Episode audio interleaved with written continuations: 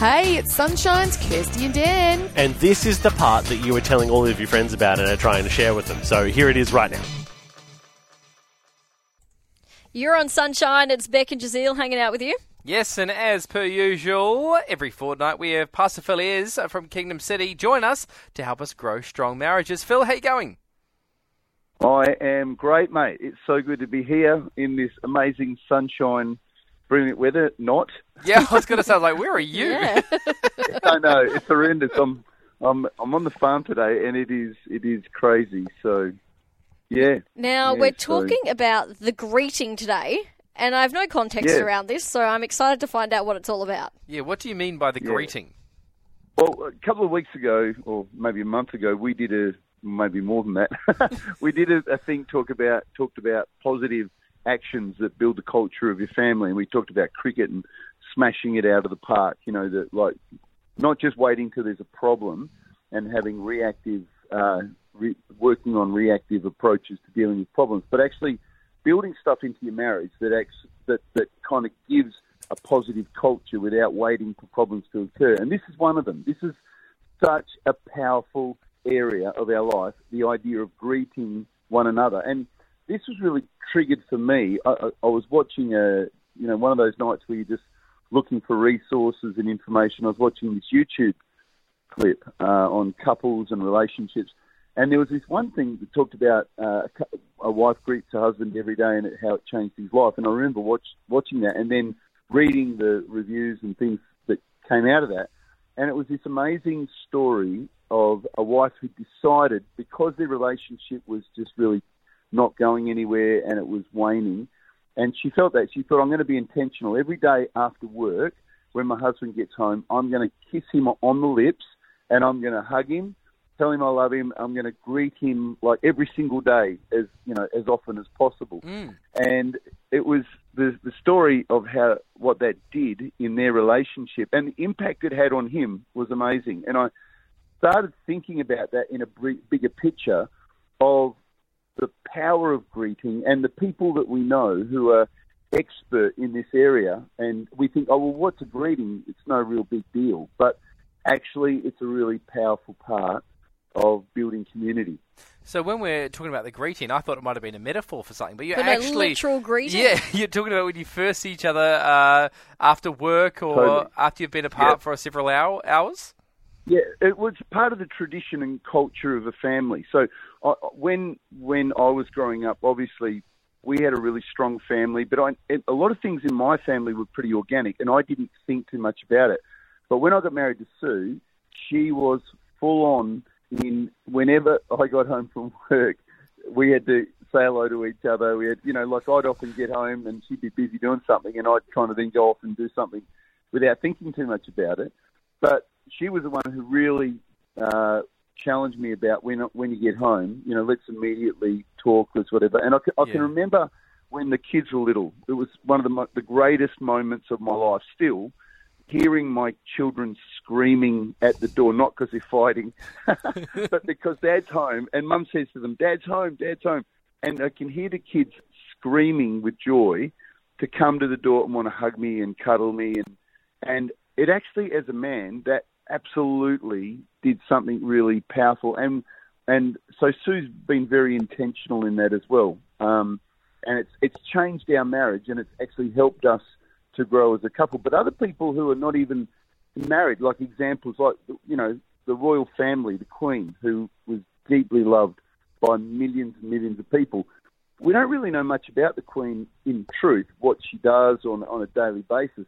But the one thing we see her doing everywhere she goes when she was alive was greeting people, saying hello. That was about all I ever saw her do. You know, from driving in the car and waving, because there's something really powerful about personal acknowledgement. And uh, I think that people who people who are going to uh, grow and build community, whether it's whether it's you know the royal family or and, and they've got their own challenges, but or whether it's I went to a Dockers footy game um, uh, about two years ago with my son, and actually I hadn't been I hadn't been for years. So apart from you know the game itself and what happened, the the experience of the watching the way the organisation of the Dockers team functioned. They had the game, Then at the end of the game, every player ran around the field signing autographs, shaking hands, and it was like 30 or 40 players Wow. ran around the mm. entire boundary, shaking hands, saying hi to kids, high fiving,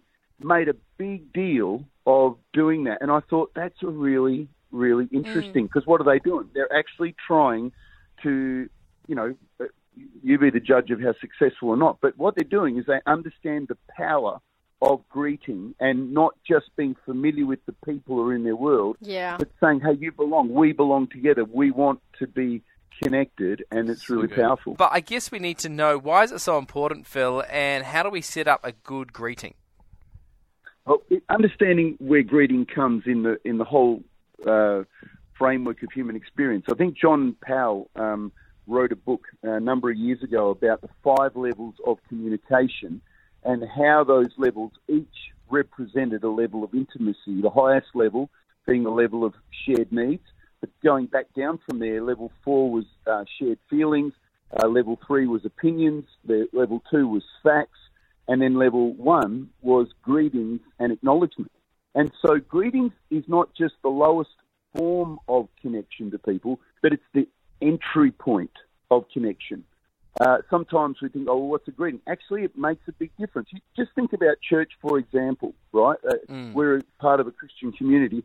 How many churches do you know that have had people complain because they were never greeted by one of the team, one of the leaders, and they stopped going because it was a big deal to them? Yeah. You know, and, and I, I look, I've been a pastor for now 35 years, and sometimes that can be exhausting. So you can't, you, you can never please everybody, but this need in the human heart for being acknowledged or valued is massive. And so, so when Powell wrote about this, he, he wrote it in terms of understanding that when you have a healthy greeting culture, that greeting culture then sets you up to be able to build from there into the levels of intimacy that we all want. But if you if you neglect that, if you don't take moments and time every day to build towards each other, you're actually saying, well, you're not important, um, or you're just part of the rest of you know the busyness of my life.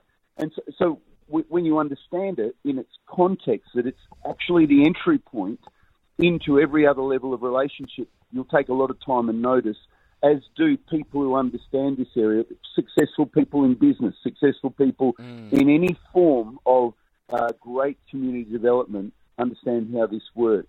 Um, and it's so important. So when I walk into the office every day, Phil, and I say, "What's going on, Yes. party people?" Is this an appropriate greeting to set up my workday?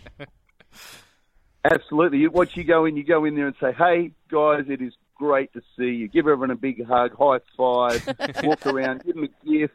You know what I mean? HR might have No, I think there was two I to mean, say you can about that. overdo it. You can, you can, you can overdo anything. But I, I think I think acknowledging one another, because because you know, like just think about a business for example. You're in business, and and like you, you Sonshine there, you do such a fantastic job in the work of community you do. How crazy would it be that we're the organisation promoting community, but we don't understand how to function in it ourselves? Yeah. Hmm. So when you start working with someone, when you're dealing with a colleague, you don't just go up and say, "Oh, well, here, give me the facts. Where's it at? What's going on?" and start demanding information. That's level two. I haven't even acknowledged you. I haven't even taken a moment to understand. Maybe you've had a bad day, and maybe you're struggling. So it, it brings always keeps in front of us the fact that it's the human element, the need for relationship before we deal with progress. In, in fact, just one more thing I say about this: Jesus talked about this a little bit when, like, in, when he was 12 years of age, and it's like uh, his parents were kicked off at him because they lost him for a couple of days. Remember, he was in the temple and he was he was talking to the elders and teaching people and doing all sorts of crazy stuff. And then he said he said something profound to his parents. He said, "Didn't you know that I would be in my uh, I was about my father's business, my father's business." In other words, two words: fathers, relational, uh, human, business, practical objectives, goals, and whatever. And I think sometimes we can get the business and father mixed up in our life. That that, that those two simple statements is God speaking to us saying that there's always importance of priority relationship, and then out of that relationship, out of that acceptance and love of people, flows, the objectives of our life and what we want to do. Awesome stuff. Now, Phil, just quickly to wrap this all up, what would you say to the average person driving home right now? What's the first step that they should do tonight as they go home? Husband, wife, if you get home and you see your spouse, go inside the house, give them a big hug, give them a big kiss. Now, look, I know some of you are saying, no, that's going to mean trouble for me. I don't want trouble. I don't want to stir up the possum or whatever. I don't know how you'd say that. But anyway, the bottom line is so this is a non, uh, what's the word? Non intimate kind of hug and kiss. It's just to say, I love you. In Romans 12:10, it says, Be devoted to each other with mutual affection.